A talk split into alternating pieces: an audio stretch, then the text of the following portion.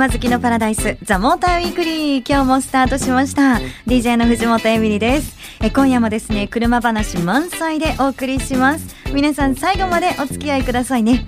さあそしてですね今夜も高橋明さんよろしくお願いいたします、はい、よろしくお願いします。はいオートプルーブ編集長でございます、はいそのまま名前から言っちゃった。はい。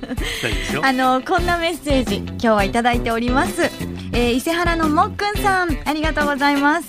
あの先月ルボランのね公開収録イベントありましたけれども赤レンガ倉庫ルボラン赤レンガでサインをしてもらった、えーファンの一人です。ということであの写真も撮っていただきとっても嬉しかったです。また1年後になるか分かりませんがお会いできること楽しみにしてます。で CM だけじゃなくて、うん。番組でも「聞いてね」のフレーズ言ってくださいね。っていうことでそう実はあのこの番組のね、うん。あのー CM 番宣をですね、FM 横浜で流れてるんですけど、その時に最後に「聞いてね」っていうのを。ああ、言ってるね。うん。はい。全然番組内では言ったことないですね。あとあ、思って。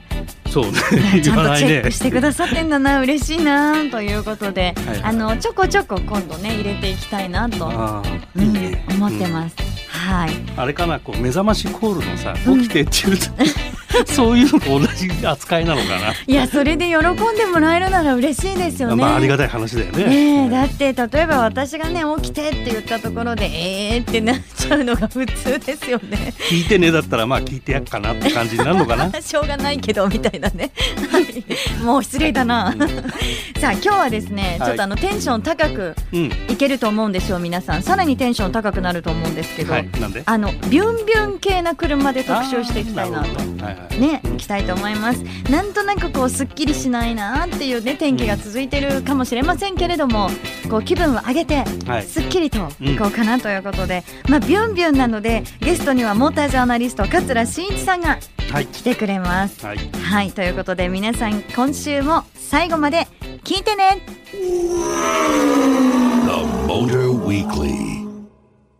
はい今日はですねビュンビュン行きたいと思います。ゲストご紹介します。モータージャーナリスト桂真一さんです。よろしくお願いしますもう桂さんってねなんかビュンビュンな感じですよね。そのビュンビュンの意味がよく分からなかった そうそうそう確かにね。ピュンピュンピュン丸かと思ったピュンピュン？ピュンピュンわかわかんないね。あいやいや えっとピュンピュンと丸はねおじさんの世代しかわかりませ そうんなんですね、はい失礼いたしました、じゃあそのままスルーさせていただいて、はい。どうぞ。さあ行きたいと思いますけれども、はい。ビュンビュン系ということであのー最近ですねその人気のね、うん。ビュンビュン系の車、はい。モデルチェンジをはい。したということで、詳しく聞きたいなと思ってます、はい。なんといってもまずはマツダロードスター RF ね。RF ですよね、うんうん。はい。RF って何ですか？意味。えっとね、えーリトラクタブルリトラクタブル F F ファストバッ F ファクストバックファストバック、さっき実は聞いたんですよね。そう。実は。あここで答えていればかっこよかったのに。そう。そうこれどういう意味ですか勝浦さん。で改めて。はクーペみたいなリアがねこうあの流れるようなラインを持ってる車のことですけどはい。今あんまり言わないですね。あんファストバック。まなくなったね、うん。ファストバックってね。ううん。そっかそっか。じゃあ結構そのまあ今そのデザインが変わってクーペみたいな感じですかね。そうでまあこの車はやっぱハードトップが電動で入って、っうん。ていうのがねやっぱね、うん。人気でおしゃれってことだよね。はい。うん。ね。さあこれがですね、はい。ちょっとこうどのように変わったのかっていうのをね、知りたいんですけどズバリどの辺が変わったんですか？えっとねうん。まずですねロードスター乗りとしてはねはい。多分待望だと思うんですけどステアリングにテレスコピックといってあのチルトっていうのはねステアリングが上下しますよね。はい。テレスコピックっていうのは手前に引き出せることを言うんですけど、まあ、その機能がついたのでドライビングポジションがもう本当ベストなのベストな姿勢が取れますね。えなんか結構私これ嬉しい。そこから入るっていうところがなんかマニアだな相当。でも嬉しい。松田ってでも、うん。こうね運転する時の姿勢とか、うん。そういうのすごくこう考えられて作られてるってねお話結構ありましたけど、はい。うん。はい。そうですね。ね。うん、そこがさらにじゃそう。パワーアップしたと考えていいのかなと。あのーうんベストなポジションが取れるようになりましたね、あ、うん。そこがすごいのとはい。あとねこれマイナーチェンジなんですけどももうエンジンをこんな中身えー言えばですねクランクシャフトピストンコンロッドエキゾストマニホールドを内径太くしたりとか、うん。これなんかエンジン新しく作っちゃったのっていうぐらいのことを、うんマイナーチェンジにもかかわらずまあマイナーチェンジって言ってもねもちろん全世界に向けてのエンジンなのでいややって当然といや当然ですけども、まあよくここまでお金かけるなって感じですね。あじゃあすごい変わったんですそう。か。まあほとんどのパーツを全部新設計っていうかね。そういうふうにしてまあもともと2リッターを積んでるんだけど他はい。のロードスター1.5なんだけどね。この2リッターのエンジンをもう日本のはね。大幅改良。うーん。じゃあ一体ですねこれどんな風なねじゃあ走りをしてくれるのかということで、まずは皆さんに実は桂さんがそのロードスター RF でサーキットですか、いやテストコースだね。うんテストコースはい。ね走ってきたという、その音を取ってきてくれましたのでちょっと聞いてください。これも7000超えてイエローで7500からレッド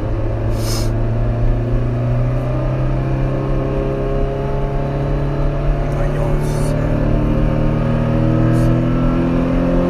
5000手前でちょっとこ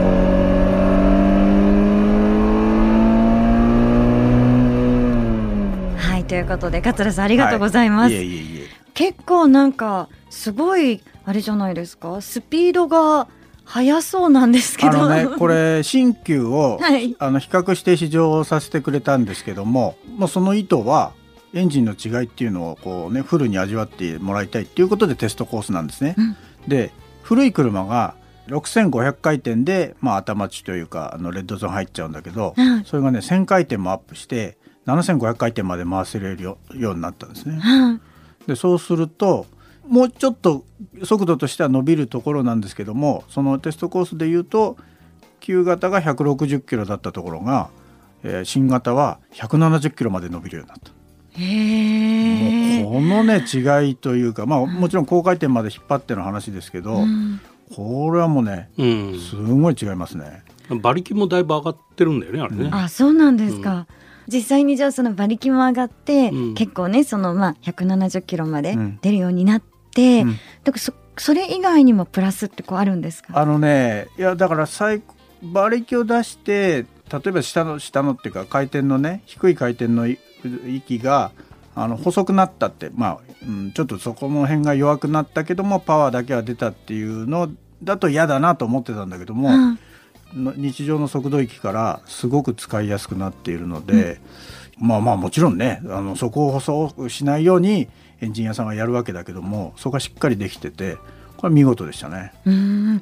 えなんか音がね聞いててすごい気持ちよさそうでしたよね。うん。抜けていく感じがいいでしょ、うそう、ん。音聞いてるだけでいいなって思っちゃうようなね、感じがしましたけどね。まあ、ロードスターらしいというかね、うん。魅力をさらに磨きかかってると思うんだけどやっぱりマツダってあの人馬一体っていう言葉をすごく好んで使ってるメーカーで今度のこのエンジンって単に馬力を出すだけじゃなくて、その高い加速度をこうずっと維持させる改良っていうのがベースにあって、うん。でその結果あの高回転型になって馬力がまあ184馬力になったのかな、うん。だからまあ20何馬力アップしてんだよね。じゃあさらにこう運転しやすくなったっていうふうに考えちゃっていいってことですかね。ね。それを聞くとすごいなって思いますけどね。もともとね運転しやすかったねものだと思うので、うん。そっか。いやビュンビュン走りたくなりますねどんどんテンション上がってきますね。そう、今日はね走りがもう本当に好きな3人と言っちゃっていいんじゃないかなと思うんですけど桂さん続いて、はい。ビュンビュン系いきたいと思います。はい。BMW のミニ。ミニ。はい。新しくなりました、はい。これミニもビュンビュン系ですよね,、まあねそうまあだよね。そうね。はい。そう。あのーまあでもね、うん。まあ、個人的にはですねあのミニっていう名前ですけども僕の中では2代目までだね。2代目まで、うん。まあ、確かにね大きさが大きくなっちゃったっていうのはね、はい。ありますよね。ただね、はい、そのミニの特性である、まあ、ゴーカートフィーリングみたいなねそのゴーカートみたいに切ったその場でスッと曲がるような、うん。そのテイストは残しているので、まあ、大きくなったけどもミニはミニではありますね、うん。ミニの特性を持ってるね、はいはい、いや実はうん。私この新型のミニをうん。この間試乗をね、はい、してきて、ちょっと思ったこと。見たよフェイスブックなんで、なんです。ちょっとムッとしてるんですか。そう、桃のね、写真撮って、はいすいませんね、はい。桂さんにまだ桃送ってなくてね。はい。はい。そそれでムッとされてるのかと思ったんですけど。初耳だった、はい。あ、本当ですか？余計なこと言っちゃったな。い、やいや、なんか、あの、ゴーカートフィーリングで、ん。実はなんか私だと、こう、ビュンビュンイケイケな感じが、ちょっとね、なんかね、ななんとなくあの扱いにくいなって思ってるところがあってほう。うん。でうん。それが少しこう柔らかくうん。なったような感じがして、うん。あね乗りやすいなって思ったんですよ。うん。そうだから私みたいなのにとっては、うん。結構ねあれ？と新しくなっていいな、ねなんでか理由知ってます。2世代目のジョン・クーパーワークスに乗ったのが最初なんですああみんなこれはまたキレッキレの車に乗ったわけだね。そうそっか。それはねそれは乗り手選ぶから それはねそうですね。で 普通のミニはね、うん。乗ったことがなかった。なるほど。なるほど。ありがとうございました 高橋さん。大事なフォローをしていただきました。で今回初めて乗って、うん。多分 ああ運転しやすいってあそういうことだと思うな。そこからかいみたいなね。ーそれはミニファンに失礼だわ。そうです。大変失礼いたしました。そうですね、うん。そうですね。そう。でも可愛くもなりましたよね。インテリアも、エクステリアか。まあ可愛いのも含めて2代目までだけどねえー、あの、ほら、リアのランプのね、うん。ユニオンジャック柄。ああユニ、うんそうそう。ねあれも可愛かったですよ。ねうん。あの至る所ユニオンジャックだね。ルルーフもね、そうですね。まあ、あの辺オプションかまあいろいろとね、ビュンビュン系ということで来ましたけど、桂さん的に、はいやっぱりその、もういろんな車に乗ってきて、うんこう、記憶に残った、これもビュンビュン系だよね、みたいなのってありますよね。まあね僕の中でビュンビュン系っていい言えばね、うん。やっぱりねコンパクトなボディにはい。その大きな排気量とか、うんそのパワフルなエンジンとかうん積んだやつが僕にとってはビュンビュン系なんですよ。なるほど。じゃあまだそこから先は待って、OK この後 お送りしたいと思います。はい The Motor Weekly. さあ本日は桂真一さん来てくださってます。はいビュンビュン系ということでね、もうビュンビュンビュンビュン行きたいと思いますけれども。ピュンピュン丸ね。もうそれも なんだかわかんない絶対言いたいんですね。ピュンピュン丸ね。皆さんピュンピュン丸わかるよっていう方メッセージいただければ嬉しいなと思います。さあ、ここからはですね、桂さんさっきね、言いかけてくださってました。記憶に残ったビュンビュン系。はい。どんな車かなということで。小さいボディに大パワーエンジン、うん。はい。どんななん感じかでしょうねな。個人的にはですね2台も買ったはい。2台も買ったんですよ。はい。プジョー 205GTI1.9 っていうね。それで同じ車を2台買ったの？同じ車。今もちろん色違いだけどね。でも、色違いでも。あ。そう。そんなに気に入っちゃったの？そんなに気に入ったの。いやいやそれはもちろん最初に買ったのが赤であじゃあ黒で、ん。えー、とそれを追突されて壊れちゃったんで治るんだけど、うん。やっぱりね最初に赤か黒かで迷って、はい。黒かってぶつけられたんで、うん。あやっぱり赤じゃないとなんか今後なんかありそうだなと思って 赤を買い直したっていうことなんですけど。同時にじゃないのか、うんうん。同時に2台買った相当ですよね。相当だなと思ったけど。それはねあまあそういう事情でね2回買っちゃった、そうそう。でも205はねもう一世を風靡したからね、うん。大人気だったいまだに欲しいうんもう一回。本当ですか？はい。え、どんな感じなんですか？いやいやだそのビュンからやっぱりねビュン系の中でやっぱも。コンパクトなボディに、うん。いや今あのサイズってなんだ？なんだろうなヴィッツかな？まあまあだからそうだよね。もうちょっとちっちゃかったかもしれないねもしかするビッツフィとット。いやマーチか、マーチぐらい？うんうん。にのハッチバック。そう。に1.9リッター積んでるからね、1.9リッター。まあそれは自然吸気ですけどね、うん。ええこれはもうほんと一踏み300メーターじゃないね、グリコだった、クリア今日は懐かしいのがいっぱい出てくる。ええ、ほんと一踏みねなんだろうなビュンっていくんだもう本当にビュンビュンビュンピュンピュン丸だね さあ、じゃあ続いていきたいと思います。スルー。はいさあ、他にはどうですか？する他 まああのねちょっとトヨタ様に対してあのご祝儀の意味もあるんだけど、はいやっぱ GR ビッツかな、ああ、あー GR ビッツうん。はい。まあこれは結構お金がかかっちゃってるのでうんまあそこまでかけりゃそうなるでしょうとは思うんですけど。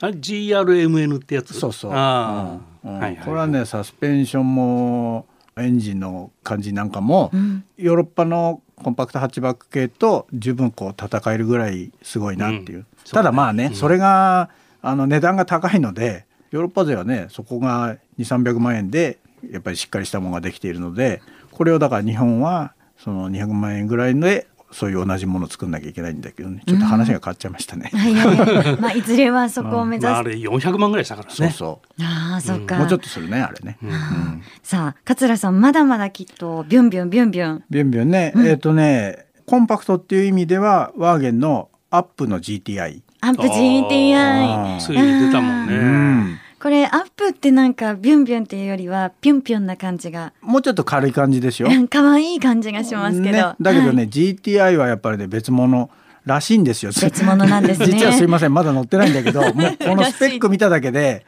あのアップにそのね、うん。あのパワフルなエンジン積めばそれは絶対速いなって思うのと、はい。まあ、すでに海外で乗ってきた人があのいやいいと。そうなんだ、うん。あじゃあもう可愛いだけっていう感じではないですねきっとねアップはね。多分、うん。ましてや GTI だったら、うん。いやでもビュンビュン系はやっぱりこう聞いていて走りたくなりますね。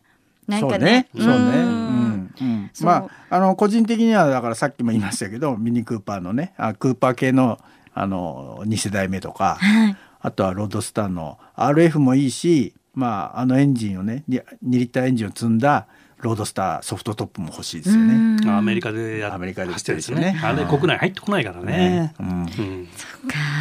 いやでもこうビュンビュンポイントというか、ビュンビュンは何がいいんでしょうね？やっぱりその切れ味の良さだと思うのではい。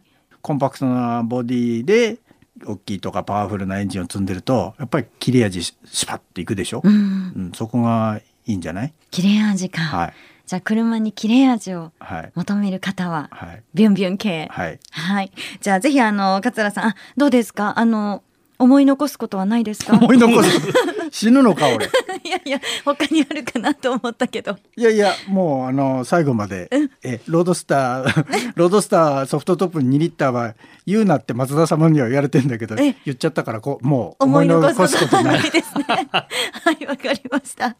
ということで本日のゲスト、桂真一さんでした。あの、懲りずにまた来てくださいね、桂さん。はいぜひあり。がとうございました The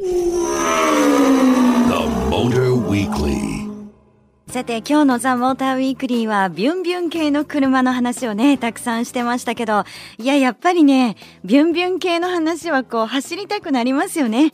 で、サーキットでもビュンビュン走る車、見るのも楽しいですよね。ということで、2018年のスーパー GT。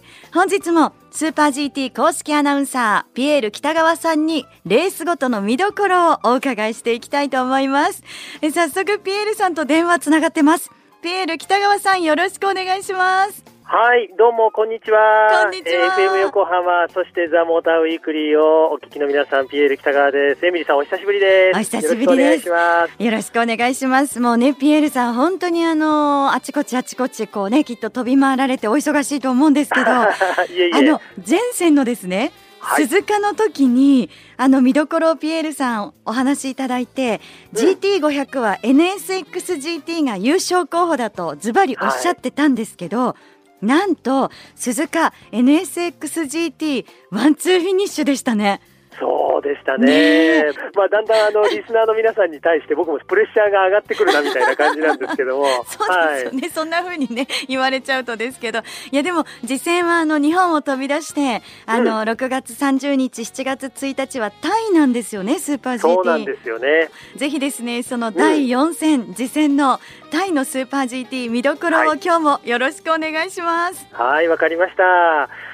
まあ、あの今回ですねお伝えするその対戦なんですけれども実はあの昨年まではしばらくの間は最終戦の一つ前、まあ、日本でいうところの秋にですね、えータイのチャンインターナショナルサーキットというところで行われていたレーススケジュールだったんですが、え今シーズンからレースカレンダーが変わって、まあ、ちょうど日本の梅雨時この6月から7月にかけて開催をされるということにカレンダー変更になりました、ま、そういったところでちょっと予想が難しいかなっていうふうに正直思ってます。ただ、ま、今回ですね、えーあえてこの中で予想をするならば、そろそろ GTR が来るんじゃないかなっていうところが、えーちょっと僕も思っています。でしかもですね去年の、まあ、レースの例を取るとかなり暑い気温の中で路面温度も高い中で横浜タイヤの車両が非常にパフォーマンスが良かったんですね。ということで、まあ、あのとてもですねいいデータを持っているそしていいタイヤ作りができているという去年、一昨年までの実績を考えると横浜タイヤが今回天候が良ければ優勝候補に絡んでくるんじゃないかな例えば24号車の日産 GTR の横浜タイヤそれから19号車のレクサスの横浜タイヤえさらには今年、えーもですね NSX で横浜タイヤを履いている16号車、まあ、こういったですね3メーカーの横浜タイヤ勢がかなり上の方に来てレースをリードしていくようなそんなですねイメージを持っています。ただ、えー今この時期というのは実は6月からタイは雨季に入ってくるのでひょっとすると去年もあったんですけどスコールみたいな大雨が降っちゃうとレースの展開というのは大きく変わってきそうですから、まあ、そのあたりっていうのはちょっと予想できないので、まあ、あの皆さんもですね波乱に富んだレースがとタイでは行われるということで楽しみにしていただきたいと思います。ということで今年、まあ、このタイの一押しは日産と横浜これがまず一番じゃないかなっていうふうにちょっと僕は予想してるんですけどね。そして GT300 の方はこちらも GTR が日産実は実績がとてもあるんですね、えーそういったところではまだ優勝のない、え GTR の11号車10号車そういったところがですね今回来るんじゃないかというところは少し予想ができていますそんなんでまあタイもですね暑い中なんですけどもいい面白いレースになるのは間違いないと思いますから皆さん期待してくださいはい、ピエールさん、今回もありがとうございました。ありがとうございました次回もぜひよろしくお願いします。はいよろしくお願いします以上、スーパー GT の見どころをお届けしました。ということで今日はビュンビュン系ということでねはい。お送りしてきましたけれども、うん実はですねここで皆様に、うん。あのお詫びというか訂正がございましてほビュンビュンしすぎて、うはい、あの今週うん。皆さんに今日ですねお伝えする予定だったプレゼントの告知をですね、うん。なんとあの先週放送の告知で上げてしまったという ハプニングがございました。ビュンビュンしすぎちゃいました。フライングですね。フライングしちゃいました。はい。実はあの6月16日土曜日放送の告知で番組のねこの番組の公式サイトと、うん。そして公式フェイスブックにはい。あのプレゼントがありますからキーワード書いて送ってくださいねっていう風に書いてあったんですけど、今週のことでした。はい、はい。でもスペシャルなプレゼントをですねご用意させていただきました。実はあの高橋さんがねニュルブルクリンクにはいはい。行ってきたんですよね五月ね。今年ね、はい。ということでそのニュルブルクリンクで買ってきてくれたお土産です。はい。これ日本じゃ買えないでしょうね。多分売ってないと思います。売ってたら嫌ですね。そんなことないと思うけど。ニュルブルクリンクのですねあのステッカーと、うん。そしてラバーバンド。あのガズレーシングのね。あそうか。こちらはガズーレーシングの。うラバーバンド、うん。はい、これをですねちょっとどちらが、うん。あの皆さん行くかわからないんですけどぜひあのニュルブルクリンクのねプレゼントということで応募していただければと思います。キーワードどうしましょうかねこれはね。なんか何も考えてなかったですけどね。じゃあちょっとね先走ってしまったというのもありまして ビュンビュン系にしたいと思います、はい、キーワード書いてくださると当たりやすくなりますからね。皆さんぜひ送ってください。アドレスは tm アットマーク fm 横浜 .jp です。